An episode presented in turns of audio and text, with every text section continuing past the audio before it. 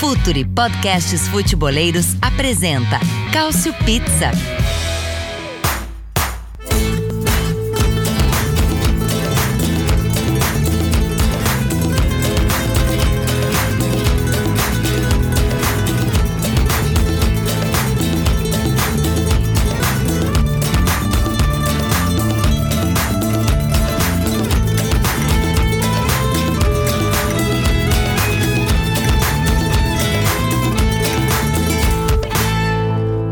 Olá a todos, sejam muito bem-vindos à edição de número noventa e um do Calciopizza.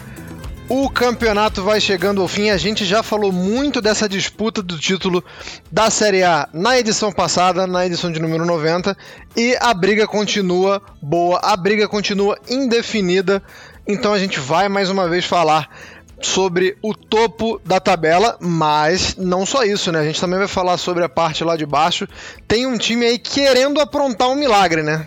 A Salernitana tá querendo, não sabemos ainda se vai conseguir, mas tá bonito de acompanhar a evolução do time da Salernitana. A gente vai falar assim, por que que esse time evoluiu tanto, para quem não acompanha muito. Quem acompanha a Série A já sabe que foi um time que teve um caminhão de contratações, né, na janela de inverno, mas a gente vai falar sobre como essas contratações impactaram, né? Porque quem, quem veio e tá resolvendo, quem veio e, e praticamente não tá jogando. A gente vai falar muito sobre a Salernitana, que pode aprontar aí um, um, uma grande história nessa temporada, né? Afinal de contas, a gente vive bastante dessas histórias. Hoje, por exemplo, a gente viu a história mais uma vez ser escrita pelo Real Madrid. Real Madrid que se recusa a morrer, né? Como diz o, o craque Júnior, não rodaram a faca e o Real Madrid mais uma final na Liga dos Campeões, mas não é sobre isso que falaremos hoje. Antes da gente começar a falar muito de futebol italiano, o Futuro tem um recado para vocês. Fala, futeboleiros, tudo bem? Eu espero que vocês estejam gostando do episódio de hoje. Mas antes de seguirmos com esse bate-papo, eu quero fazer um convite para vocês. Se você quiser receber conteúdo exclusivo no site, ter acesso às matérias fechadas, vai lá na aba Club e faça parte do Futuri Club por apenas doze reais mensais ou até mesmo em planos semestrais com desconto ou até mesmo anuais. Você ainda vai ter direito a desconto nos cursos do Futuri, então fique ligado. Além disso, eu quero lembrar para vocês que esse episódio também tem o apoio do Futuri Pro, o departamento de análise e mercado do Futuri. Seu time gasta menos dinheiro e ganha mais jogos. Para mais informações, mande um e-mail para comercial arroba futuri ponto com ponto b r. Tá aí o recado dado, então. Podemos, então, nos jogar de vez, nos jogar de cabeça na Série A italiana, falar muito sobre essa disputa do título, mas eu sou uma pessoa educada, pode ser, pode até não parecer às vezes, mas sou educado, então tenho a obrigação aqui e o prazer de apresentar quem está comigo nessa hoje, começando pelo meu braço direito, aquele que não perde um jogo sequer, o Iñaki Williams. Já, já, já, já dizemos aqui, já pedimos licença uma vez para o pessoal do, do El Rondo, para falar que o Caio Bittencourt não perde um programa tal qual o jogador do Atlético Bilbao. Bom dia, boa tarde, boa noite, Caio Bittencourt. Olá a todos, amo o Iñaki Williams. Dito isso, é, na coluna da semana, um, do, um dos destaques, além dessa disputa do título, é para mim o, gran, o grande nome defensivo desse campeonato, o glorioso Mike Maignan do Milan, e falo, falo, falo nela o porquê que é, porque eu considero que a troca de goleiros tão alardeada no começo da temporada entre um campeão de Euro, que era o Donnarumma, que outrora ídolo rossoneiro, não mais, mas é, para o Maignan acabou sendo um upgrade e acabou, de certa forma, sendo tão decisivo quanto os erros de saída de bola que ajudaram um pouco o Milan nos últimos dias na liderança. E, mas vamos, vamos adiante, que temos, temos muito a debater e temos convidados muito bons. Ilustríssimos. Já vou aqui passar a bola para um deles. Ele que, falo, sem, falo com propriedade, né, como diria o pessoal do Choque de Cultura, tem um dos melhores textos do Brasil É, é um prazer sempre ler os textos dele lá na Trivela. Além disso, cozinheiro, fotógrafo, o que mais, Leandro Stein? Bom dia, boa tarde, boa noite. Bom dia, boa tarde, boa noite. Sou, sou um viciado por futebol e, e agradeço pelo, pelos elogios, agradeço principalmente pelo convite, né? Uma, uma honra estar aqui no, no podcast do Futuri com pessoas que também admiram o trabalho e vamos falar um pouquinho de Série A, que... uma temporada muito legal de se acompanhar, principalmente por essa disputa do título, mas numa temporada europeia que as disputas contra o rebaixamento estão sendo até emocionantes na maioria das cinco grandes ligas do que a disputa pelo título, né? Considerando que já tem muita coisa resolvida, a Série A também se destaca por essa emoção toda na parte inferior da tabela, com, esse, com essa volta da Salernitana quando parecia já um time de Série B, com o derby de la Lanterna dessa rodada, muito decisivo, muito importante e emocionante, né, para entrar na história do clássico. Então, muita coisa bacana acontecendo nessa reta final de Série A. Muito obrigado por ter aceitado o convite. E temos aqui hoje também... Eu, eu reclamei que na última edição a gente não tinha interistas, né? A gente gravou um programa... E eu até brinquei, falei, pô, mas a gente vai falar da briga pelo título aqui, tem o milanista, tem o napolitano, não vai ter o interista... Consertamos isso hoje e chega um interista raiz, como diria o, o pessoal da internet, porque o Henrique, é que, é, que tem a página aí, o Jogo Direto, né? O Henrique Matias, bom dia, boa tarde, boa noite, Henrique, tem nada mais, nada menos do que o Giacinto Facchetti, né? Na, como uma foto de perfil. Então, já que é para trazer interista, trouxemos um pesado. Tudo bem, Henrique? Bom dia, boa tarde, boa noite, tudo bem aos amigos e aos ouvintes. Na semana passada...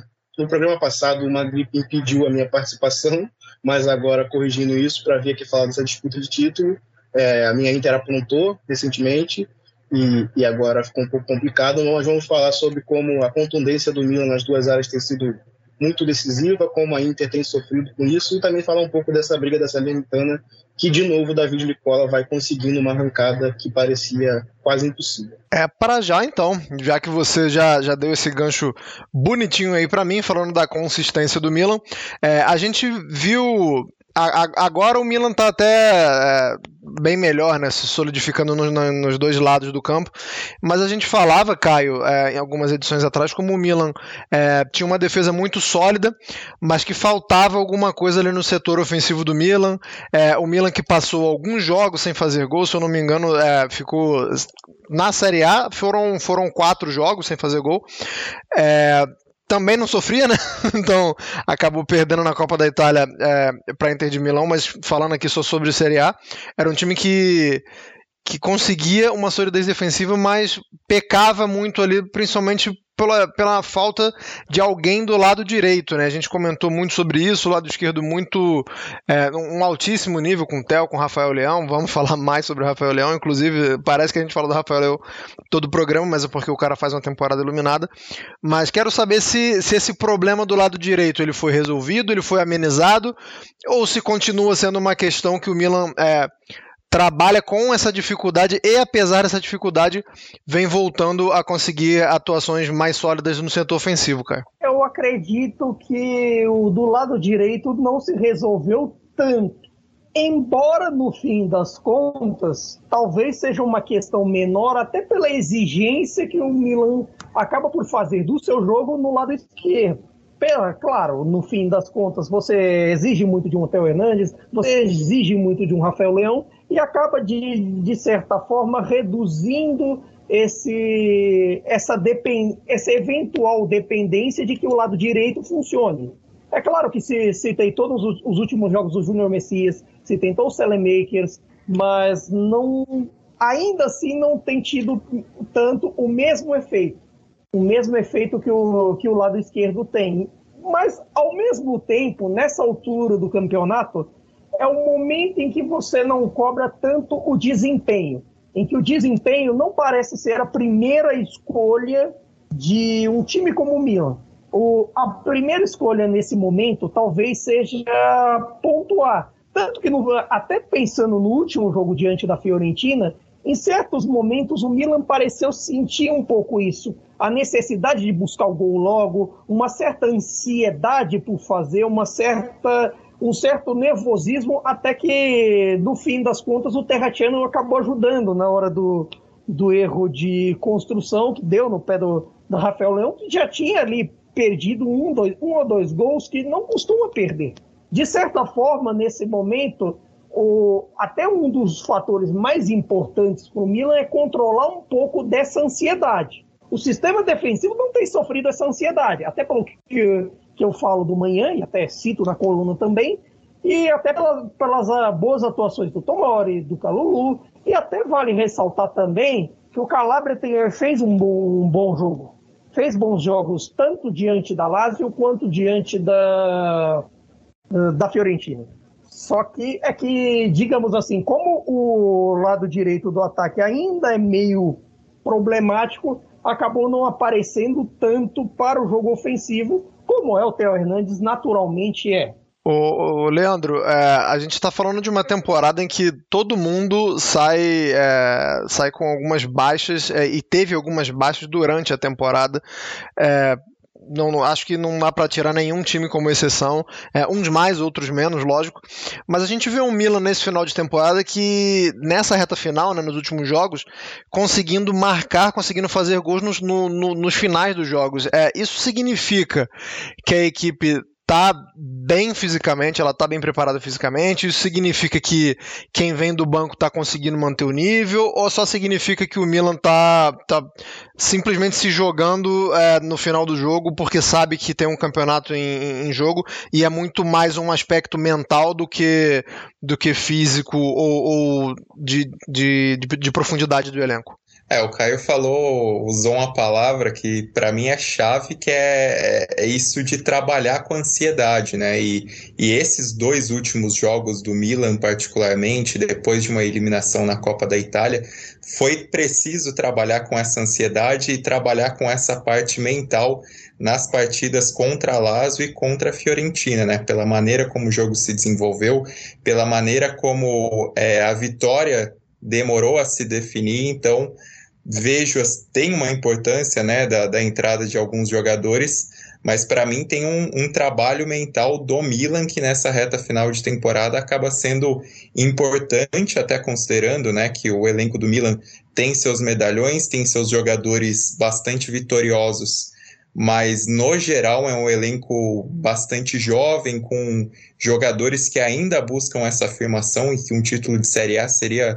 muito importante nesse sentido, né? Nessa é, confirmação da carreira, e foram jogos em que mentalmente o Milan foi muito provado, né? Teve, teve esse desafio mental, essa, essa necessidade de resiliência para conseguir decidir os jogos e conseguiu vitórias fundamentais. Acho que para mim tem dois lances capitais, se a gente for considerar essas duas partidas, é, contra a Lazio, principalmente é, a cabeçada do Ibrahimovic para o Tonali definir, né, que foi um, uma calma necessária naquele momento tão desesperador para o time, de certa maneira, numa rodada em que existia essa, essa necessidade de vitória para conseguir manter a dianteira. E no caso do jogo contra a Fiorentina, em meio aos gols perdidos, ao que não acontecia, e aí também pegando o gancho naquilo que o Caio falou, a participação do Manhã, né? O Manhã fez a defesa contra o Arthur Cabral naquela cabeçada, que foi uma defesa de, de decidir partida mesmo. Então é um Milan que, nesse momento da temporada, que tem seus problemas, que está claro que tem suas deficiências e que está numa competição acirrada contra um adversário que tem esse costume maior de, de vitória, né? Um, a Inter tem um elenco mais tarimbado e vem do título passado. Acho que pro Milan lidar com esses desafios mentais nesse momento da temporada é importante, e ainda mais superá-los em, em jogos dessa temperatura, e até considerando os adversários, né? Ganhar da Lazio fora de casa, ganhar da Fiorentina em casa num jogo que estava travado, que estava difícil de conseguir é, esse gol decisivo. Então o Milan, ao passar por esses desafios mentais, também dá um, dá um passo importante dentro dessa briga, né? E, Henrique, eu sei que a gente já citou aqui, você é interista, mas é, confio na sua imparcialidade para falar do Milan. Na verdade, eu, eu vou fazer duas perguntas para você. Uma, você pode usar o seu lado torcedor. Na verdade, eu, eu gostaria que você usasse. A primeira pergunta é: quem vai cometer o crime, porque para a Inter ser campeã, é, o Milan, que tem três jogos pela frente, ele vai enfrentar o Verona fora, a Atalanta em Milão e o Sassuolo fora. Então a primeira pergunta é, quem vai cometer o crime? Agora, se ninguém for capaz de cometer o crime, eu queria é, que você falasse mais com a cabeça do que com, com o coração, se seria um título justo, né? Porque a gente vê o, uma Inter de Milão é, que... É claro que foi um campeonato que foi trocando ali a liderança e tal, mas eu, eu vejo a Inter de Milão como um, um time que, é, que foi mais sólido durante o campeonato e, e talvez não chegue num momento tão bom, mas se a gente for analisar o todo, a Inter é, até com, com atuações um pouco melhores, né? Eu lembro de mais boas atuações, assim, de mais grandes jogos da Inter do que do Milan, mas caso ninguém cometa o crime, é, é, é justa é, é, o, o campeonato do Milan, ou você como torcedor da Inter vai achar que foi muito mais um campeonato perdido pela Inter do que vencido pelo Milan? Assim, se você pegar quem eu acho que pode, tem mais chance de vencer, eu acho que é o próximo jogo. Acho que o Verona, fora de casa, é um time que, que tem um encaixe interessante contra o Milan e, e eu acho que tem uma solidez ali de jogo que pode fazer isso com o Milan de novo, levar para os últimos minutos e aí vai ter que testar de novo esse mental do Milan para ir até a última bola. A Atalanta vem de um momento mais complicado, e eu acho que a Atalanta e Sassuolo oferecem ao Milan a possibilidade de fazer um gol mais cedo. Eles não vão jogar por uma bola, eles não vão jogar pelo contra-ataque, são times que, que tentam muito jogar. São jogos complicados, o Sassuolo encaixa sempre bons jogos contra as equipes de Milão, e a Atalanta tem um grande elenco, mas eu acho que se for perder pontos, o Milan vai perder pro Verona. Sobre justiça, cara, é, a Inter tem o melhor ataque e tem uma defesa melhor do que a do Milan, mas em certos jogos isso não apareceu.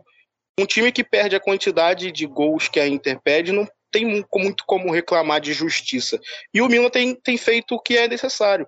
O Pioli é um cara que, que na, no último trabalho dele na Inter e no primeiro ano no Milan, ele, é um, ele não conseguiu dar esse, esse senso de acreditar até o final, do, do time lutar até a última bola, ficar no jogo, que era o que era muito forte dele num, num certo período na Lazio. E esse ano tem acontecido. O Milan acredita até o final, o Milan continua jogando, o Milan tem dificuldade? Tem dificuldade. Não é brilhante taticamente, falta um pouco de qualidade em alguns setores, mas o Milan acredita. O Milan confia muito no que tem de força e vai sobrevivendo com isso.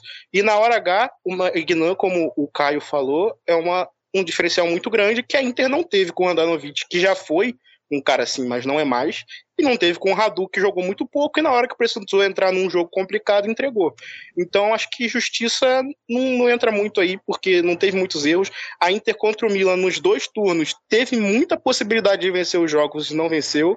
O segundo, então, tomou uma virada que é meio vergonhosa, então não tem como muito de reclamar de justiça. Eu acho que o Milan soube crescer, tem conseguido lidar bem com esses jogos, são jogos complicados, é até o final, eu acho que o campeonato não acabou, mas a Inter também vai precisar ganhar todos os jogos, porque o Milan não vai tropeçar mais de uma vez, eu acho. Então vamos ver o que acontece. Eu acho que o Milan faz um campeonato que, se for o campeão no final, é um, um campeonato justo para encerrar essa fila do Milan. Um time que ainda não é brilhante, que não vai poder sonhar com muito mais do que isso, sonhar com voltar a ser protagonista na Champions, por exemplo, mas que dentro do, do cenário italiano tem competido e tem peças para no futuro ser assim.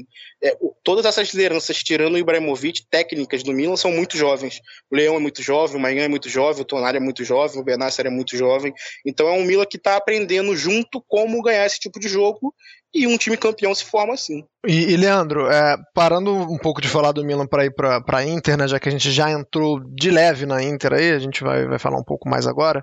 É, se você for olhar os últimos jogos da Inter, é, o, único, o único resultado que, que não foi tão bom assim foi a derrota contra o Bolonha, logicamente.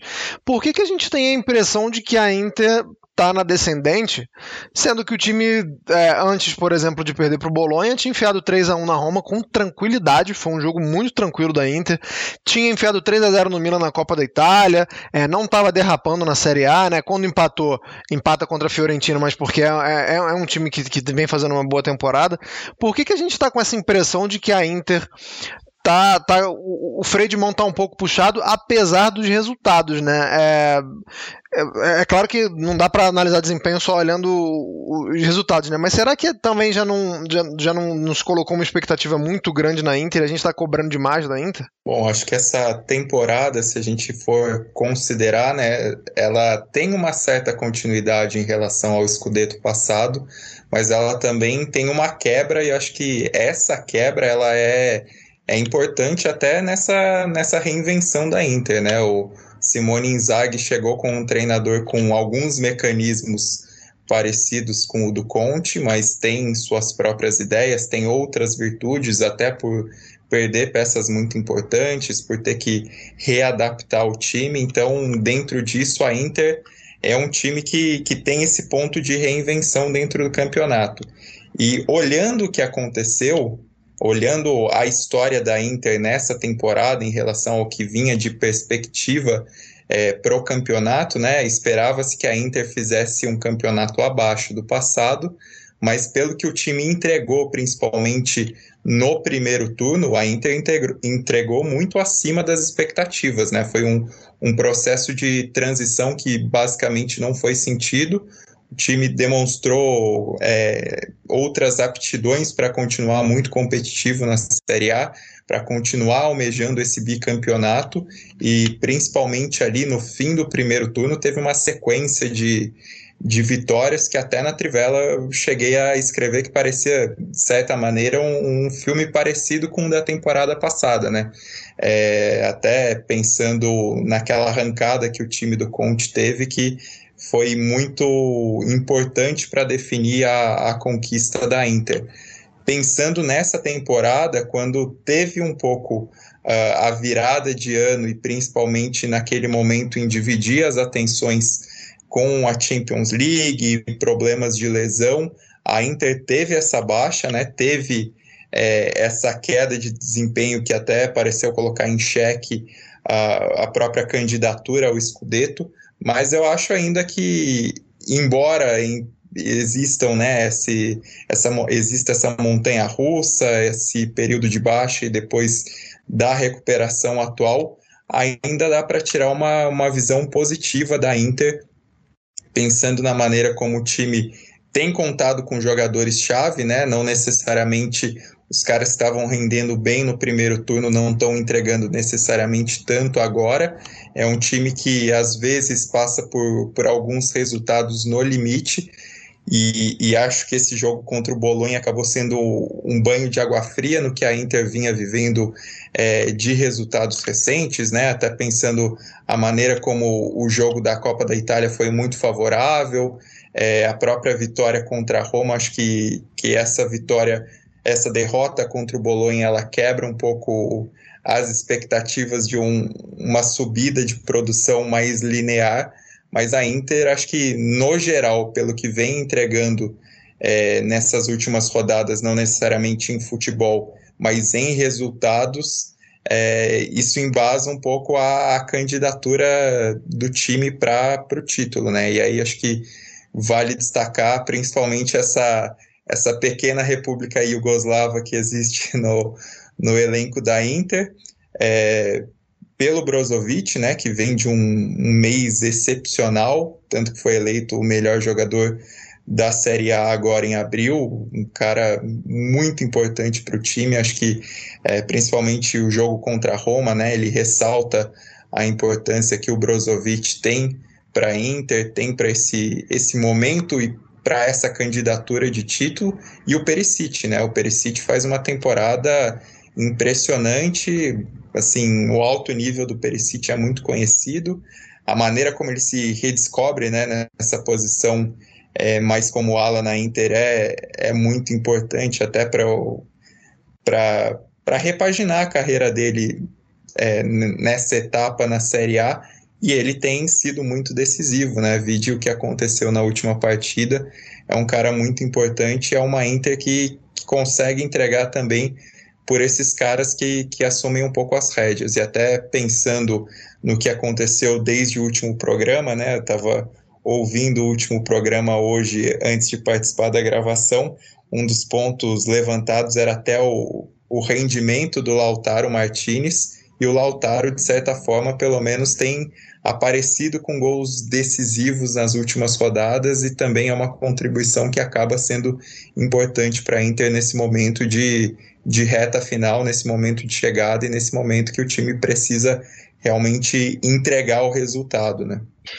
Eu gostaria de acreditar muito que o Perisic é candidato ao melhor jogador do campeonato. Eu acho que é um jogador é, que não tem um, um perfil assim, muito midiático, meio, meio low profile, como o pessoal costuma falar, não é um cara que chama muita atenção, mas é, é, é um negócio absurdo o, a regularidade do Perisic.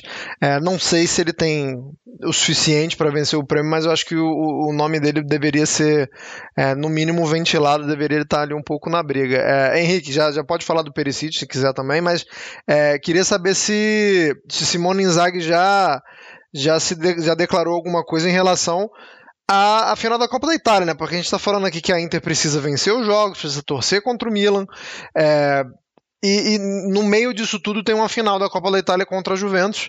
É, a Inter vem muito bem nos últimos jogos contra a Juventus, né? Tem, tem, tem, um, tem mantido uma, uma, uma escrita, é, até, pode, até quando não vence também é, consegue segurar a Juventus muito bem, né? Como há um encaixe.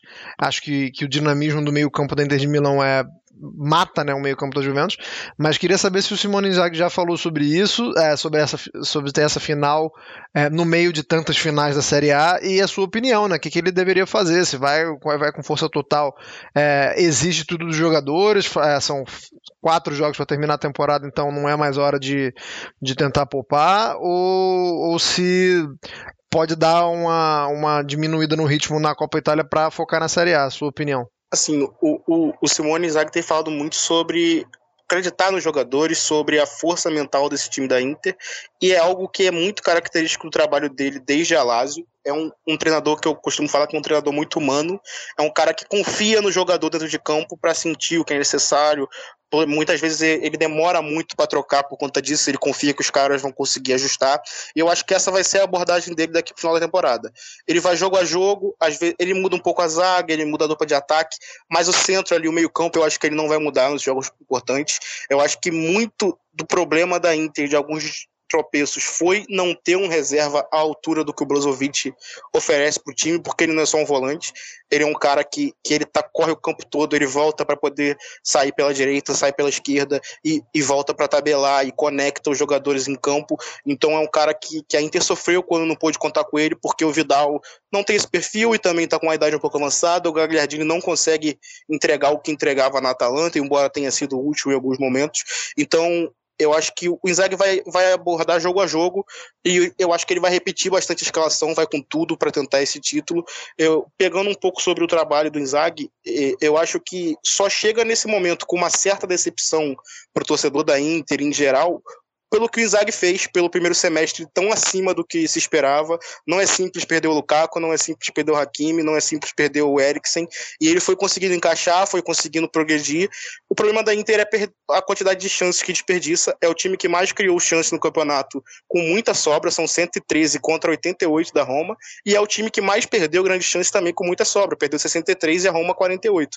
Então é um time que desperdiça muitos jogos, a possibilidade de matar, contra o Bolonha mesmo, o Lautaro perdeu, mas eu acho que, que é um crescimento de trabalho, e é um crescimento que pode ser coroado com essa final de Copa, porque uma final contra a Juventus não acontece faz muito tempo, é apenas a terceira vez na história que vão se enfrentar, e, e é um jogo que o Inzaghi tem condição de encaixar, porque ele fazia muito isso na Lazio, já encaixava seus jogos contra a Juventus, e com a Inter também tem sido assim. Como você comentou, o meio campo da Inter é muito dinâmico, a Juventus sofre muito para marcar as costas do volante, ainda mais nesse momento que o Inzaghi, que o Allegri tem usado muito Danilo de volante, e ele joga bem, mas não é um volante de função, e a Inter pode explorar isso. Então eles querem, vai jogo a jogo, a não ser que a Inter perca, tropece, e o Milan abre uma vantagem na Série A, que eu acho que ele pode dar uma poupada e pensar na final da Copa, ele vai com tudo para tentar os dois títulos, e se não vier a Copa, vira assim o consolo para essa temporada, porque é uma temporada boa, é uma temporada que você perde Conte, você perde Lukaku, como eu falei, e você consegue manter esse nível de atuação.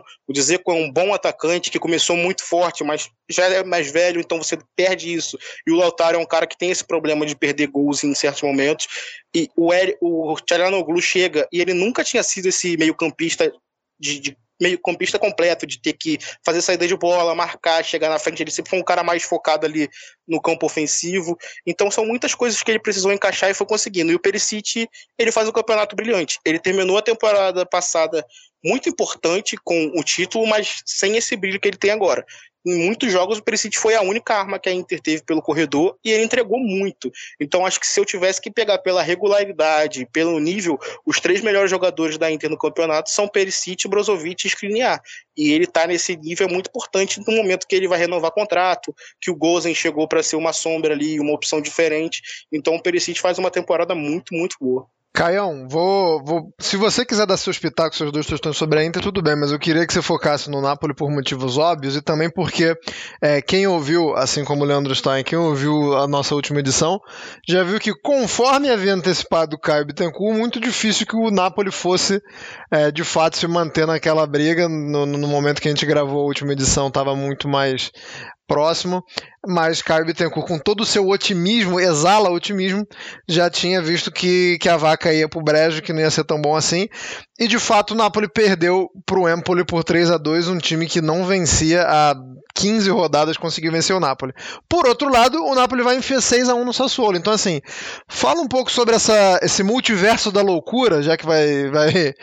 estrear essa semana o filme do Doctor Strange, esse multiverso da loucura aí do Napoli, o, o time que é capaz de perder pro Empoli é, por três a dois e vencer por seis a um. Acho que o título já foi é, matematicamente não, mas é, pensando com, com, sendo um pouco mais racional, acho que já foi, mas como é que o Napoli chega para esse final de temporada nesse momento de, de loucura de meu Deus? Olha, assim, até tam, falando também sobre a Inter, eu creio que para quem perder esse campeonato dos três, tanto para Inter ou Milan, e já é garantido para o Napoli, fica uma sensação de que dava para ter ganho.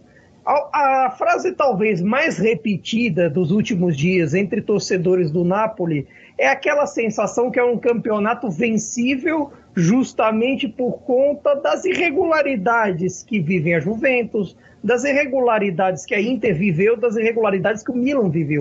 E até também das outras, da Atalanta, a, a, mais atrás, você tem a Roma e a Lazio tentando encaixar seus trabalhos.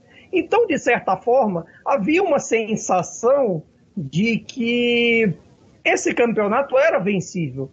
Porque fica, até eu citei na minha coluna de semana passada, que eu perguntei o que falta ao Napoli para ganhar, para voltar a ganhar um Scudetto depois de...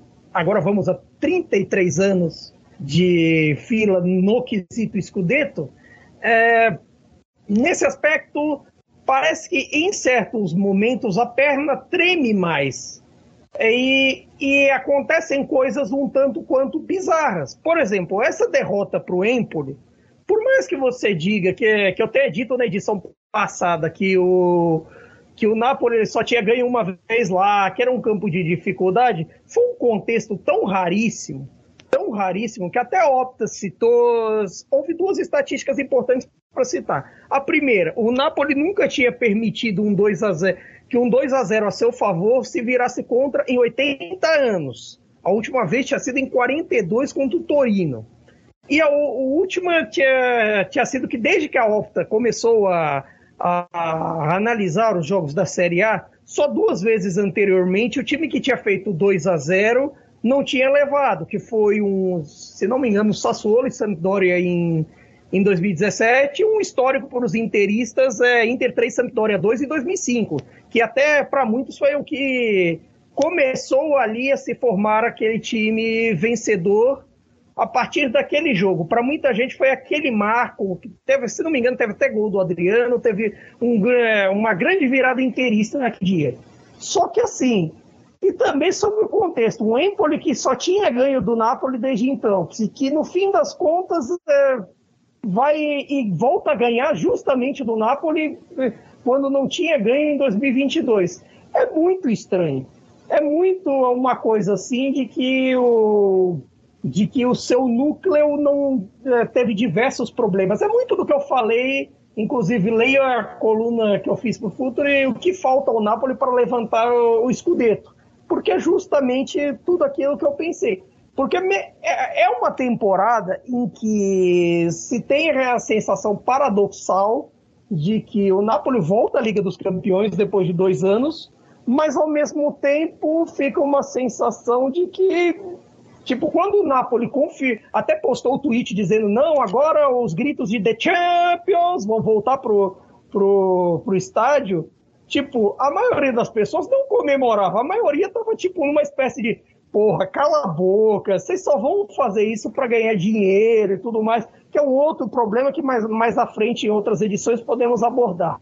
Mas é, é uma sensação de que falta alguma coisa, uma sensação de que, na hora H, esse elenco falhou em diversas oportunidades. Mas, assim, é o que eu, é o que eu disse outras vezes e, e, digo, e digo agora mais uma vez. Não tem como esperar um elenco que, sem mudar basicamente nada, tirando a chegada de Anguissa, que, que, um, que teve um efeito muito grande sobre a equipe, e a chegada do Juan Jesus, que é sujeito a tempestades, não tem como achar que a mesma equipe que fez o que fez na temporada passada, em que tinha o, seu, o resultado a seu favor para ir à Champions League diante do Verona e tropeçou, que teve outros, é, outros elementos a favor na temporada passada e na atual, com jogos em casa, que tem dificuldades para vencer jogos em casa, com estádio lotado, curiosamente vai e ganha do Sassuolo quando a, a torcida resolve desertar o estádio por protesto. É incrível, mas é uma equipe que tem tantos problemas assim, fica uma sensação de um vazio mesmo com o êxito. Fica, eu também, eu também tenho a sensação, embora Napoli já esteja garantido na Liga dos Campeões, assim como a Juventus. É, eu vou pedir para você falar pouca coisa da Juventus, Henrique, até porque a, a briga abaixo da Juventus está muito interessante. A Juventus conseguiu uma classificação, mas eu queria que você falasse é, se, apesar desse clima é, de enterro, né, vamos falar a verdade, na Juventus, é, se dá para ver uma evolução da última temporada para cá, porque um time que na última temporada conseguiu uma classificação muito improvável para a Liga dos Campeões, né, ali na bacia das almas, no apagar das luzes, que ainda tinha Cristiano Ronaldo, perde o Cristiano Ronaldo, e durante essa temporada é, consegue uma classificação já, um, a garantia de uma classificação para a Liga dos Campeões com uma certa antecedência, é um, um sinal de evolução? Ou, ou, ou isso é muito superficial e, e estamos falando de, de duas edições diferentes da Série A? Sim, eu acho que, que existe uma evolução e aí a expectativa é um grande problema. Quando a Juventus recontrata o Allegri, a expectativa é de um treinador que dominou a Série A por quase dez anos. Só que não é assim que as coisas funcionam. Isso demanda tempo, isso demanda ajuste, demanda um elenco voltado para aquilo ali. Algumas dessas peças que conhecem bem o Allegri, mas também tem um desgaste com o Allegri. Eu acho que durante a temporada o clima na Juventus nunca foi bom. Mesmo quando encaixou uma sequência muito positiva dentro do que o Simeone chamou de unacerismo, que é sempre por um a zero, sempre num, numa bola que fala, ah, a Juventus voltou, nunca o clima mudou. Então eu acho que essa temporada é uma temporada sólida, uma temporada para voltar à Champions League, mas que a Juventus precisa decidir o que quer. Se vai confiar completamente no Allegri para reconduzir a equipe para a glória que tanto teve, para voltar a brigar forte na Champions League, e aí vai ter que dar a ele tempo e, e os reforços que já vem acontecendo, que já se, se falam para a próxima temporada, ou se vai tentar outra, outra, cre, outra quebra e buscar outra coisa, porque fica a sensação que a Juventus não sabe bem o que quer nesse momento. É, era importante voltar à Champions League, era decisivo voltar à Champions League, mas acho que eles pensaram que iam voltar para uma briga de título, que eu acho que foi um pensamento um pouco, tipo, é bobo, porque a Inter estava à frente, o Milan estava à frente pelo trabalho, a Atalanta, que decepcionou, parecia estar à frente, então o Allegri conseguiu um trabalho sólido, só que do Allegri se espera mais, e dessa vez ele não conseguiu integrar, entregar. Não consegue entregar faz algum tempo já, ou na verdade entrega, tá, tem entregado bastante a Juventus. É, Stein, vou começar então com você essa briga aí que a gente vê, que vem logo abaixo da Juventus, né? A Roma, a Lazio e a Fiorentina. É, três equipes que, que deixam impressões diferentes, né, durante um campeonato. É, a Lazio a gente sabe que não conta com, com investimentos, né, a verdade é essa. É, acho que um pouco, claro que em níveis diferentes, mas um pouco do que o Caio falou aí do Napoli, que é achar que vai haver uma grande evolução ou uma grande mudança no elenco em que pouco é mexido, em que, em que você pouco investe, é, é ingenuidade, né? É, é, embora tenha chegado o Sarri, que a gente sabe da qualidade como treinador, mas é, não chegaram peças tão determinantes assim no elenco da Lazio. A Roma, com a chegada do Mourinho, a gente sabe que também seria uma revolução é, talvez mais lenta, né, do que a gente está acostumado com os trabalhos do Mourinho, que, que, que chega já revolucionando, mas a gente sabe que na Roma era muita coisa, então não teria como revolucionar em pouco tempo. E a Fiorentina, que chega com talvez um dos melhores trabalhos de treinador da temporada, né, com, com o italiano. Então eu queria que você falasse é, o que, que você projeta nesse final de campeonato, essa briga aí, porque um vai ficar sem, sem Europa League, né? Um desses três aí vai ter que se, vai ter que se contentar com a Conference. A Fiorentina, que faz um, um grande campeonato, como eu já falei agora, do italiano, é, acaba chegando no, nesse momento, no momento decisivo, no de, momento definitivo da temporada, é, perdendo pontos que, que a gente não imaginava. É, na derrota contra a Udinese até ficou uma impressão de que o italiano meio que deixou que... que deixou esse jogo de lado, né? Não, não, não escalou o time principal, acho que estava pensando muito no confronto contra o Milan e aproveita ali para tentar, não sei se dar uma descansada antes de uma sequência final, mas queria que você falasse desse da, da, da projeção, né? Não do que já rolou, mas da projeção para essa reta final de campeonato. É, Roma, Lazio e Fiorentina, quem dos três vai chorar? Bom, dos três, assim, ainda com, com grandes problemas, com, com derrotas muito marcantes nessa temporada, né? Com, acho que mais pelo peso da, da situação que aconteceu, necessariamente, é, eu acho a Roma o time mais confiável dos três, mas a Roma é a que tem o... A que ponto chegamos? É, exatamente.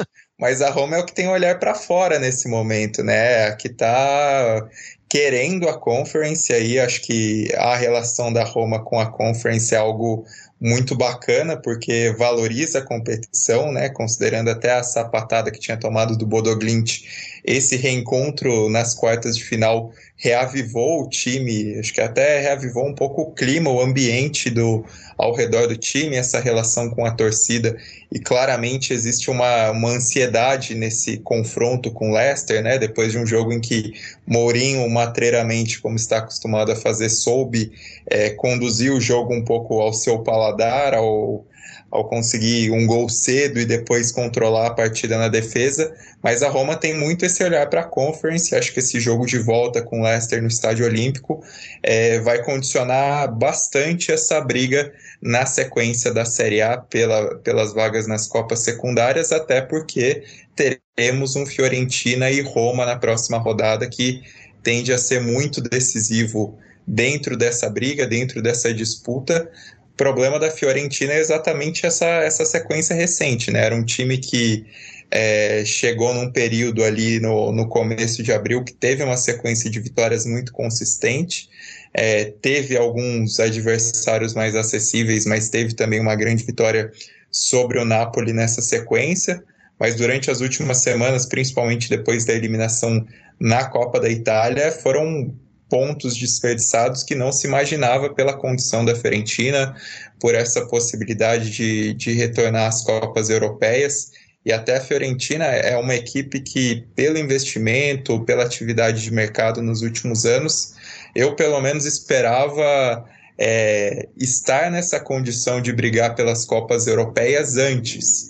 É, imaginava que isso acontecesse algumas temporadas atrás, não, não deu certo, né? O time não teve bons trabalhos, mas agora com o italiano consegue ter, ter essa possibilidade de disputa, né? Mesmo passando por uma temporada de mudanças, e até o time, acho que dentro da, da perda inescapável do, do Vlahovic, conseguiu repor muito bem e conseguiu manter essa competitividade dentro da Série A. Mas é um time que precisa de resposta e que vai ter essa necessidade de resposta contra a Roma nesse final de semana. Para mim é uma partida definitiva dentro dessa disputa por, por Liga Europa e, e dentro de Conference, embora pelo que tem, por isso que tem acontecido com a Roma é, nessa temporada inaugural da Conference, mesmo pelo peso dos times disputando as semifinais, né, se a gente for considerar as semifinais da Conference têm até mais peso do que as semifinais da Liga Europa nessa temporada em, em termos de, de tradição, né? Pensando que Feyenoord já foi campeão de Champions, que o Olympique de Marseille já foi campeão de Champions, que tem um, um Leicester campeão da Premier League recente, acho que tem muito peso nessa semifinal de Conference. Eu não, não vejo uma depreciação em, tão grande entre os dois campeonatos, embora desde as fases iniciais, pelo que a gente considerar o que é essa Liga Europa reformulada, acho que nesse novo desenho de temporada europeia, a Liga Europa foi a competição que ganhou mais, porque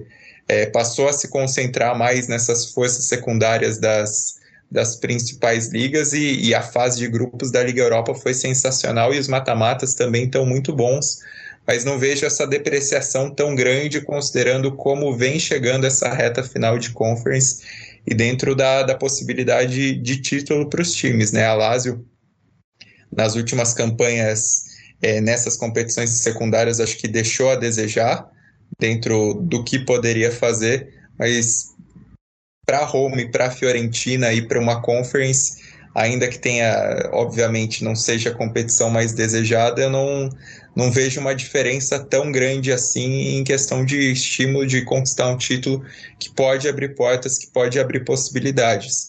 Quanto a Lazio, a gente tem um time que tem conseguido alguns resultados com mais consistência, né? Acho que até o, o jogo contra o Milan, a maneira como foi parelho é, é importante para esse momento é, da Lazio, principalmente em, em recobrar o moral depois da, da sapatada que foi o, o derby da capital.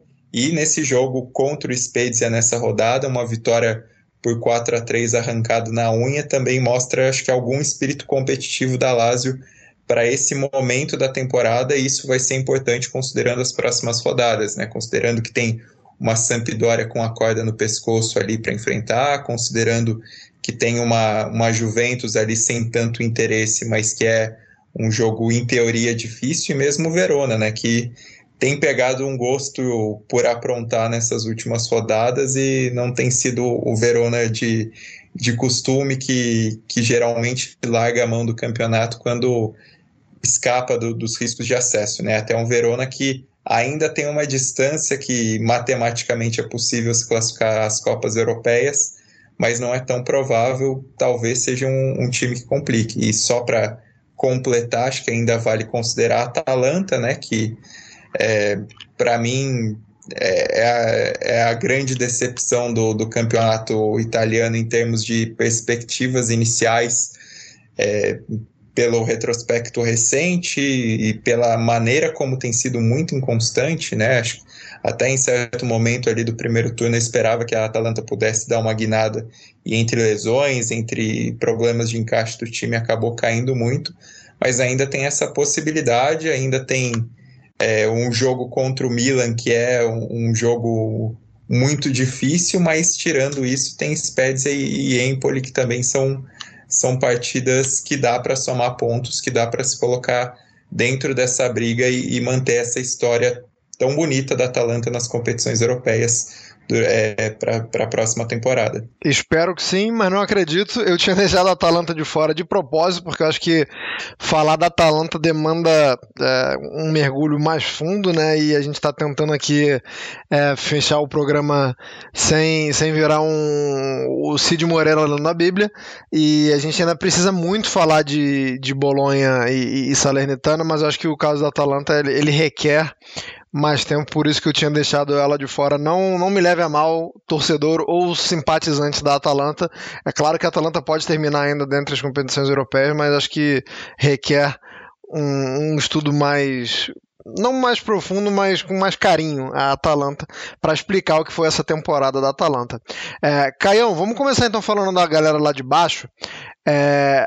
Ah, lógico que a gente vai focar na Salernitana bastante, mas eu queria que você falasse rapidamente, antes de falar da Salernitana, como que o, o, o Bolonha deu um, um, um tempero, né? Um tompero, como diria o Jacan.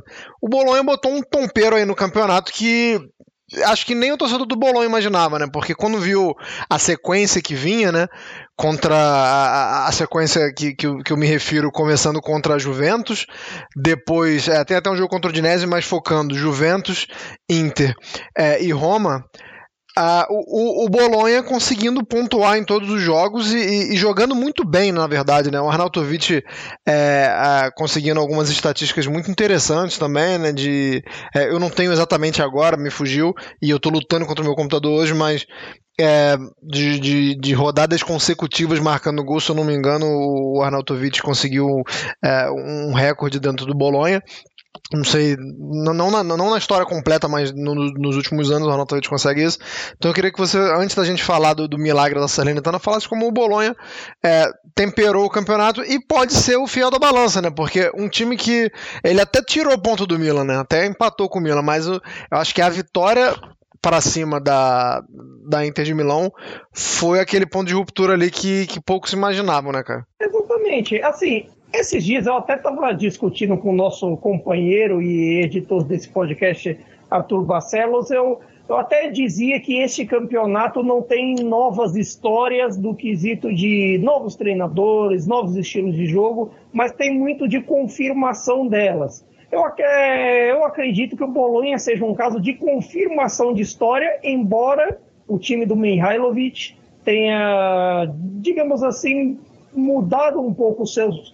seus contextos, era uma equipe mais veloz, mais rápida na última temporada e às vezes até mais aberta para uma equipe que se defende melhor, para uma equipe mais eficiente quando chega lá na frente. E por isso, de certa forma, ela fez, fez confrontos tão bons contra Milan, tão bom contra Juventus, tão bom contra Bolonha e Inter. Vale destacar até a der, derrota com a Atalanta, que no fim das contas acabou tendo que o Cissé sair do banco para decidir a vitória pra, a favor da D E R. Mas é, ali eu tinha achado que era, um, que era um jogo até decente.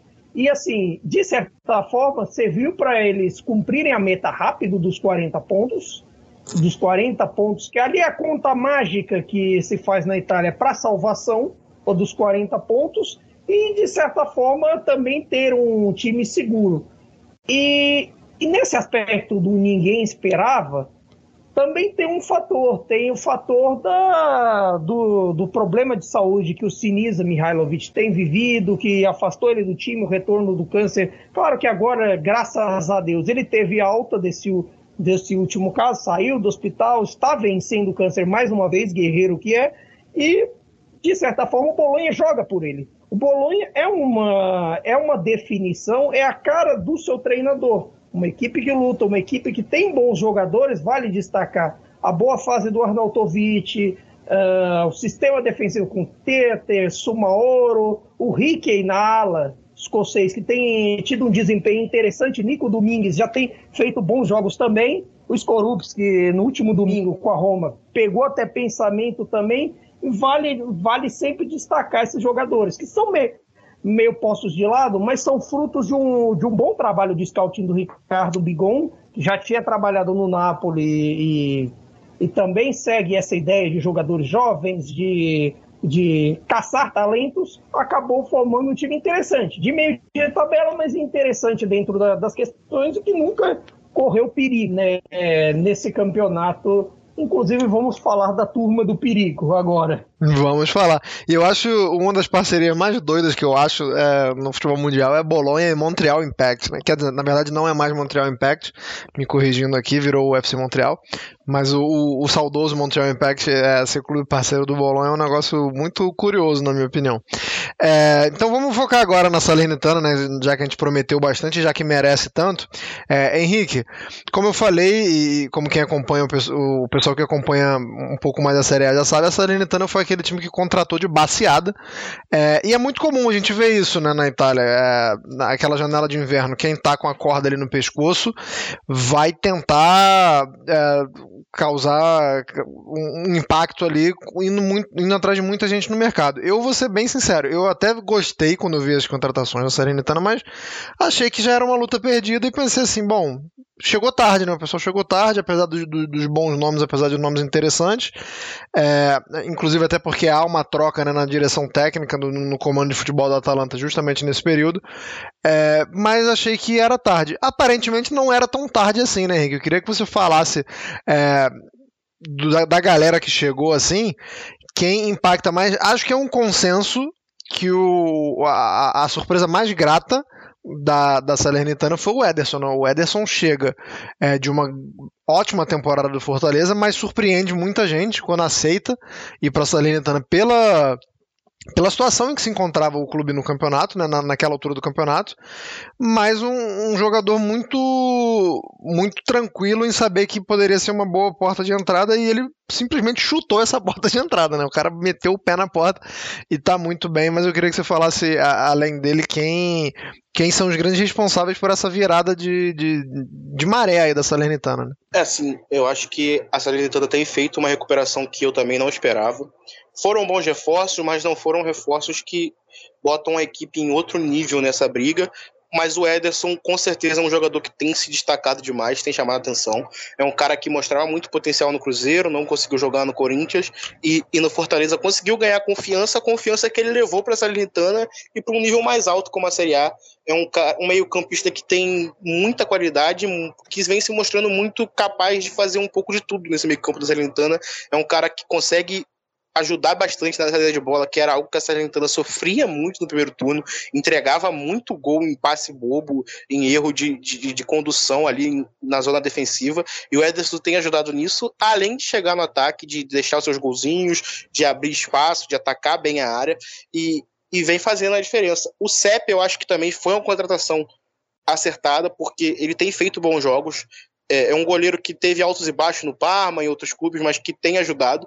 E de resto, não acho que teve tanto impacto assim.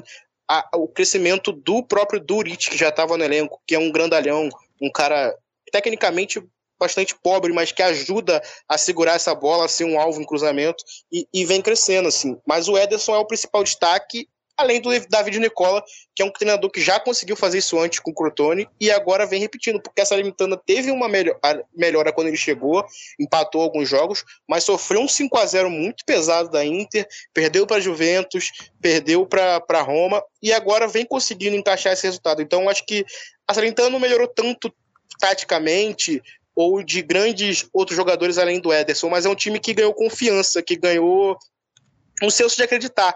A Salernitana tem lutado e, e eu acho que vai conseguir escapar. Se eu fosse apostar hoje, eu diria que a Salernitana vai conseguir esse, essa, esse milagre, porque o Venezia não vem jogando nada, o cara ele não vem jogando nada, o Empoli pô, conseguiu essa vitória contra o Napoli, mas é um time que, que perdeu muito ritmo, então a Salernitana, na base aqui de, um refor- de alguns bons reforços e dessa confiança que o Nicola conseguiu passar pro, pro grupo, vem crescendo muito, e o Ederson é um cara que tenho certeza que já chamou muito destaque de alguns times medianos ali da Série A, cara. O próprio Bolonha, como o Caio falou, tem um bom, um bom trabalho de scout, pode ficar de olho. É um jogador que vem se mostrando muito interessante porque se adaptou muito rápido e num ambiente muito ruim. Não é fácil chegar naquela Salernitana, jogar e jogar bem. Não mesmo. É, até porque, como eu disse, chegou muita gente e, e nem todo mundo está no mesmo impacto que ele conseguiu causar. É, Stein, é, eu, o Henrique já falou que aposta que a Salernitana vai conseguir sal- se salvar. É, a Salernitana tem um, um jogo a menos justamente contra o, o Venezia, né? E pode ser que a gente esteja falando bastante aqui e no fim das contas a gente simplesmente zique, né? Que a Salernitana não vença o Venezia e toda essa nossa conversa aqui vai, vai, vai por por água abaixo, mas não creio que é o que vai acontecer, você mas de qualquer forma ouvindo, você pode estar ouvindo e ir por água abaixo. Exatamente. O, o navio pode estar afundando enquanto você ouve, inclusive. O jogo é nessa quinta-feira e de repente pode ir por água abaixo. E olha que exatamente. A Salernitana tem Venezia e Cagliari em sequência e um Empoli já salvo, mas a Udinese também já salva. É, então, Stein, é, se, se você também compartilhar da, da, da... da opinião de que a Salernitana vai se salvar, isso quer dizer que o Cagliari não vai, né? Ou, ou então teremos um, uma coisa muito esquisita aí, se a Salernitana e o Cagliari conseguirem os P Z cair, é para fechar, ou a Sampdoria é para fechar a porta dos outros dois, mas é, dentro da normalidade, se a Salernitana quiser lutar e, e, e quiser sair e conseguir sair, significa que o Cagliari cai. Então eu queria que você falasse um pouquinho da Salernitana, até porque é, é o nosso ponto focal, mas também explicar como que o Cagliari conseguiu chegar nessa situação, né? E, e eu acho que, não, não querendo condicionar a sua resposta, não querendo atravessar o samba, mas eu estava vendo os últimos jogos do Cagliari e é impressionante como tá com aquele azar de rebaixado o Cagliari, né? O Cagliari colocando bolas na trave é, impensáveis, assim, que você sabe, que você acha que vai sair o gol e o gol não sai. É, enfim, tá, tá, tá, tá com cheiro esquisito lá no Caleri, mas eu queria que você focasse nessa dupla aí, porque se um vai se salvar, o outro não vai. Bom, é, falar da Salernitana eu consigo explicar o Caleri, para mim é inexplicável, até na Trivela. É, não, não foi nessa temporada, mas acho que foi em algumas temporadas passadas, analisando mercados menos óbvios, até cheguei a des- destacar o Cagliari, porque acho que fez algumas contratações interessantes nos últimos anos, mas é impressionante como o time não consegue render dentro disso e como esse ano está esse desastre total, né? Mesmo com o João Pedro vivendo ainda essa grande fase da carreira, Cagliari é um time, é muito difícil explicar o que acontece com o Cagliari, acho que dentro do elenco que tem, dentro das possibilidades que tem na Série A, não era time para ficar sofrendo toda a temporada, e muito menos para fazer essa temporada como vem acontecendo, né? É, sobre a Salernitana, é, acho que é algo importante para a gente colocar em contexto também em relação é, ao que aconteceu nessa virada de ano com a Salernitana, é a própria situação administrativa do clube, né? Que é o clube é, pertencia ao Cláudio Lotito, que é o dono da Lazio, e aí como a equipe subiu na regra atual da Série A, que vai até mudar, é, não pode ter, ter donos é, de clubes na mesma divisão, né? O Lotito ainda podia ter clubes em divisões diferentes, isso no futuro próximo vai mudar, não pode ter nem divisão diferente, mas a Salernitana ficou nesse limbo de, de tentar encontrar novos proprietários, foi um processo muito delicado em que existiu até a ameaça de exclusão do time da Série A, até que isso acontecesse realmente é, no momento final, né, da, da temporada, da, da virada do ano, para que é, concretizasse essa venda, e isso também possibilitou um pouco mais esse investimento no elenco, com uma situação um pouco mais segura do ponto de vista administrativo. Até acho que nas contratações a Salernitana é, teve um pouco essa estratégia que é comum nessas baciadas, que é contratar jogadores é, mais experientes, né? Se a gente for considerar o, o Cep, se for considerar o Fazio na defesa, o, o Simone Verdi, mas também teve jogadores que, para mim, em certo sentido, eles eram caras até para pensar numa volta imediata é, na Série B, né? Dependendo do que acontecesse ali. O, o Ederson, por exemplo, acho que era uma contratação até um pouco mais nesse sentido, pensando num prazo um pouquinho mais longo, caso o time não se mantivesse na primeira divisão, porque para quem se lembra do primeiro turno do campeonato italiano, a Salernitana era um time de Série B jogando a Série A, né? Assim, a, a diferença técnica em relação aos outros times, a maneira como o time, é, como a Salernitana acabava sendo amassada em vários jogos, era algo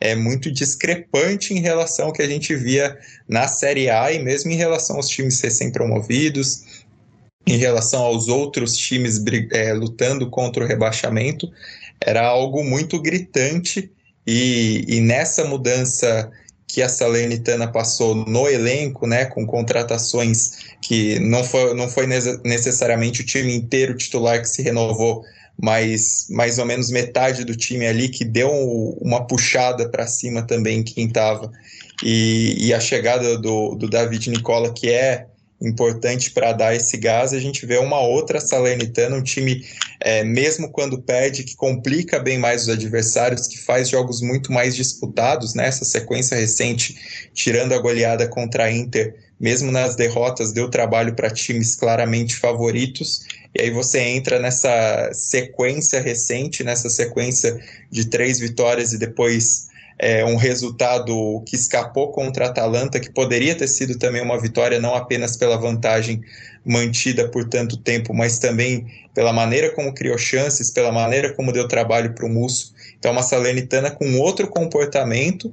É, ter o Davide Nicola, depois de, do que aconteceu com o Crotone, né, é muito emblemático, e assim, a, a ressurreição do Crotone, até pela forma como o Nicola se envolveu ali naquele momento, pela história é, da promessa que ele teve que pagar, por todo, pela sequência de resultados é, foi uma mudança muito drástica, é algo marcante. A Salernitana tem feito isso, acho que até num grau menor do que era o Crotone em relação em mudança é, abrupta de resultado, mas acho que em mudança de comportamento do time em relação ao que se via no primeiro turno, é algo muito marcante que a Salernitana consegue fazer, como bem destacado. Acho que o Ederson não fica tanto tempo no time por, por essa meia temporada, pela maneira como tem contribuído decisivamente. E, e outro ponto a se destacar é o próprio clima nos jogos em casa, né? A Salernitana, é, principalmente no jogo com, é, recente contra a Fiorentina, teve um, um abraço da torcida ali, um clima de decisão uhum. muito grande, um, um ambiente, uma atmosfera do estádio que contribui nessa subida de produção da Salernitana. Isso se corresponde em campo e, e assim, até pela transformação do time, pelo que tem entregado, é uma história bacana de se ver, e acho que é, uma, é um time que acaba ganhando simpatia, né? De um, de um primeiro turno que parecia um clube totalmente descartável pela falta de entrega que tinha é, nesse retorno à Série A, a forma, o clima, a energia do time, a entrega desses jogadores e o reencaixe da equipe com o Davide Nicola acaba sendo um destaque muito grande nessa reta final. Caio Bittencourt, para fechar essa nossa edição com chave de ouro, é, ainda há chance de se salvar por Genoa, né? Mas vamos falar a verdade, o Genoa que hoje é o penúltimo colocado e que até conseguiu, né, um, uma vitória duas rodadas contra o Cagliari, contra o, pro, contra o próprio Cagliari, é, mas o Genoa tem uma tabela pesada, né, nos últimos três jogos. O Genoa pega a Juventus, o Napoli e o Bolonha. É, morreu o Genoa, Caio, ou não? Olha, o Genoa, eu acho que assim, até se viesse a enfrentar, tipo, três vezes o Venezia, que é tipo o time em pior forma nesse momento, que vem em uma sequência de derrotas desde fevereiro, o Genoa, depois do que aconteceu no derby, é, vem com a moral muito em baixa. Por, muito por conta de tudo que aconteceu. Aquele contexto do final do derby é o contexto que salva a Sampdoria, que assim, a Sampdoria do Gianpaolo já não tem ido tão bem e tal, é, se enfiou nesse, é, nesse perigo por conta própria. Mas, ali, mas ainda assim, aquele contexto da reta final de jogo, com o Justo Cristo, que é o capitão, herói genoano e tudo mais, perdendo o pênalti contra o Aldero. Primeiro, é para fazer o Aldero virar herói eterno da Sampdoria. Agora, de certa forma, a Sampdoria teve a sua vingança do que era o derby de onze anos atrás, quando o Bozelli fez, uh, Bozelli aquele do Estudiantes, ex-Corinthians, etcétera, que fez o gol na reta final da partida e, e acabou num derby da lanterna, praticamente rebaixando a Sampdoria. A Sampdoria teve a sua vingança agora.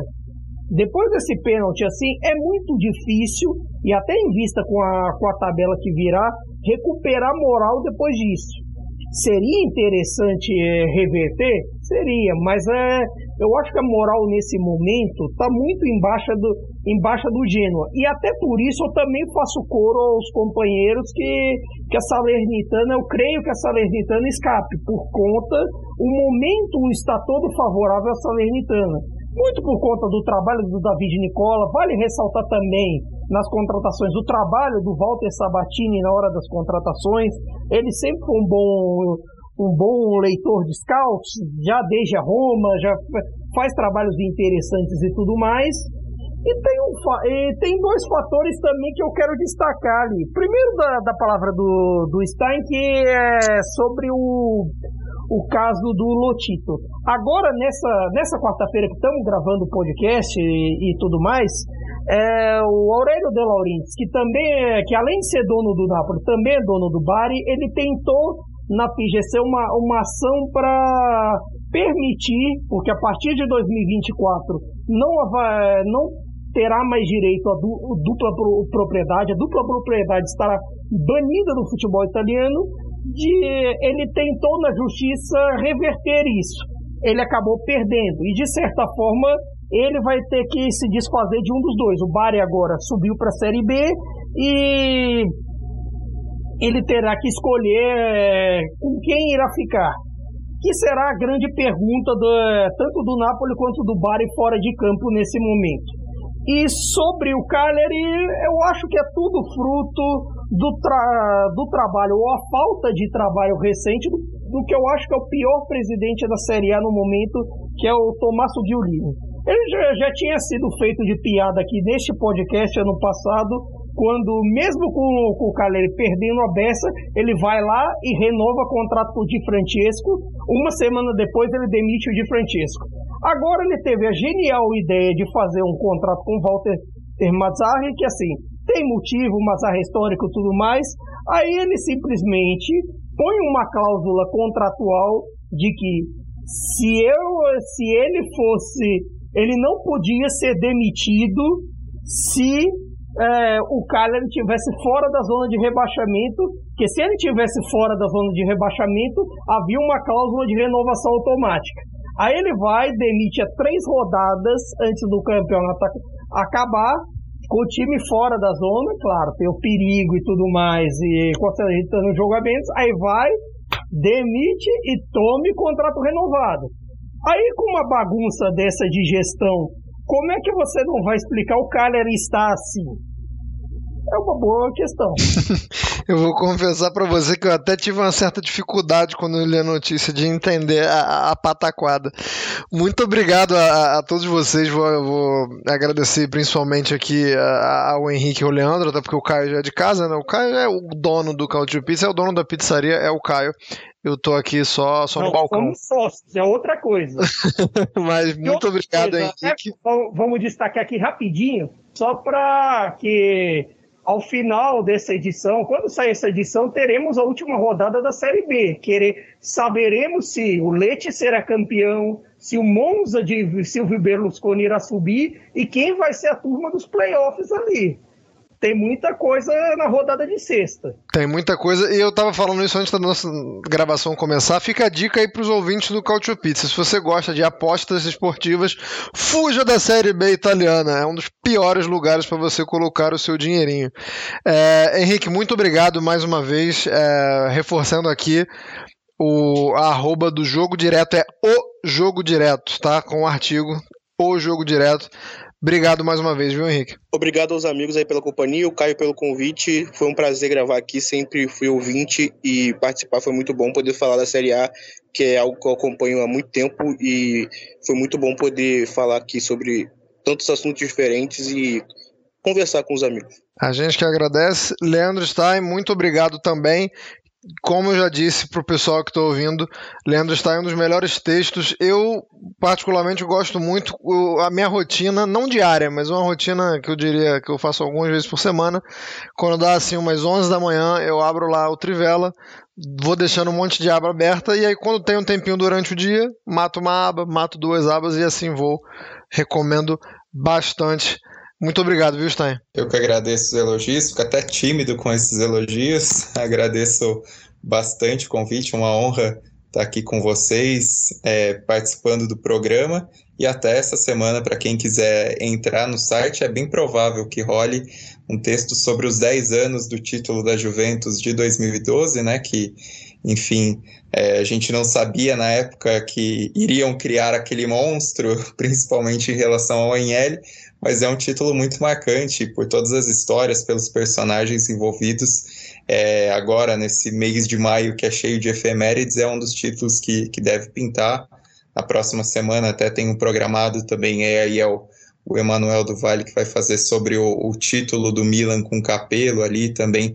Uma, uma campanha excepcional do Milan, então tem bastante coisa de Série A pintando na Trivela também, além de acompanhar, claro, as notícias da definição do título, da luta contra o rebaixamento e também da Série B, que vai ter muita coisa bacana agora nessa reta final. Valeu, gente. Obrigado. Obrigado mais uma vez. E assim a gente encerra. Não vou, não vou me despedir de você não, Caio, que a gente tá sempre junto, tá? Mais uma vez a gente encerra o Calciopizza edição de número noventa e um. Muito obrigado a todos que nos ouviram até aqui. E nos vemos numa próxima. Arrivederci, tchau.